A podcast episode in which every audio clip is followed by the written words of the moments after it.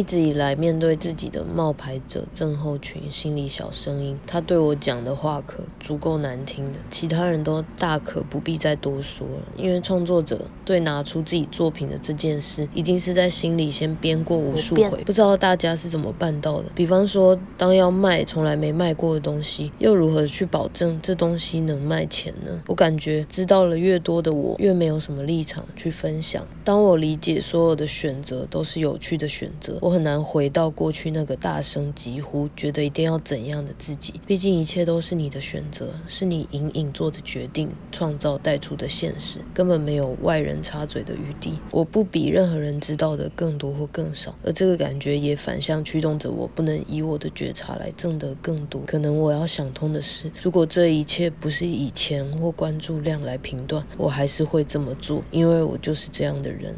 可能只有这点是不能假冒的。